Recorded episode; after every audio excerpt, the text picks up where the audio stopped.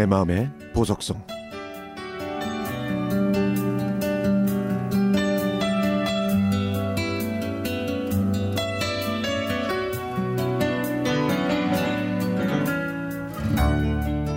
얼마 전에 중환자실에 계신 외삼촌의 병문안을 다녀왔습니다.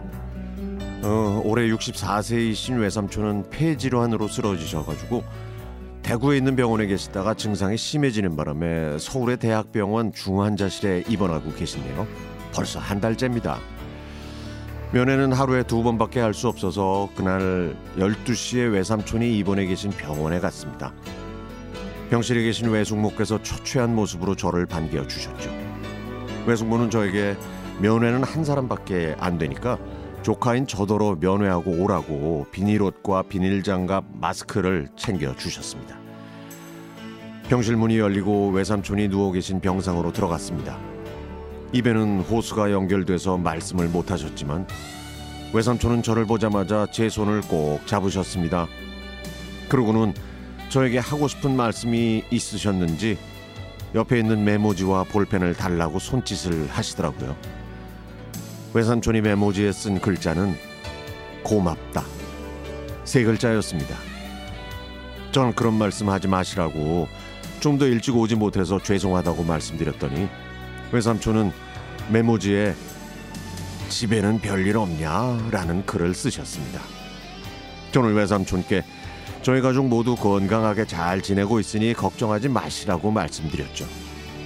그리고 외숙모님과 사촌 동생들은 제가 잘 챙길 테니까 초조하게 생각하지 말고 피해를 기증할 사람이 반드시 나타날 거니까 느긋하게 기다리시면서 희망의 끈을 절대 놓지 마시라고 말씀드렸습니다. 그렇게 면회가 끝나고 다음에 또 오겠다고 했더니 외삼촌이 제 손을 잡고 눈물을 흘리셨습니다. 그 모습을 보고 저도 함께 울었죠. 뒤돌아서 병실을 나오는데 제 마음이 왜 그렇게 먹먹하고 울컥하던지. 병실 밖에서 저를 기다리고 계시는 외숙모님께 저는 병원비에 보태 쓰시라고 하면서 봉투를 드렸지만 외숙모가 한사코 거절하셨습니다. 그래도 저는 외숙모의 옷주머니에 슬그머니 봉투를 넣어드렸죠. 외숙모께는 마음 굳게 먹고 희망을 가지고 기다리면 반드시 좋은 결과가 있을 거라고 위로의 말씀을 드리고 집으로 돌아왔습니다. 그리고 이제부터 저도 건강을 위해서 틈틈이 운동을 해야겠다고 다짐했습니다.